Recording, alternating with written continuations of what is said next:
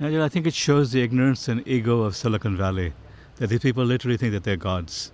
That um, just because they've achieved success in building apps or building um, online technologies, they believe that they are smarter than other people are, that they're entitled to now dictate policy and terms and so on. This is the mindset of Silicon Valley that literally they're out of touch with uh, with reality. I mean, the rest of America looks at Silicon Valley as an oddity. I mean, who are these people? You know, what are they? Um, it's like when they come here, it's like coming to a foreign country. And yet the people here live in their own echo chamber, their own bubble. And they simply don't understand how different they are from the rest of America.